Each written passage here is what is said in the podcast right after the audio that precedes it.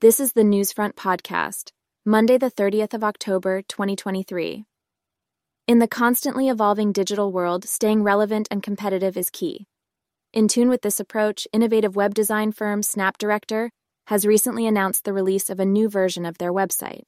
This revamped site promises a more user friendly experience, with an improved interface and enhanced navigation for ease of use.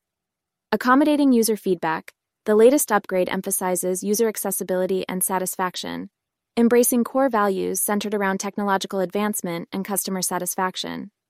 So, if you're looking to design a website, keep an eye out for this new version of SnapDirector's website and explore the added features that can give you a distinct edge on the internet. With the ever increasing online competition, SnapDirector's new website could offer the key to standing out in the digital crowd.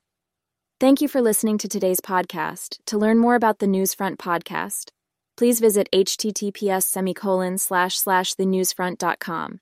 Please don't forget to like, share, and subscribe.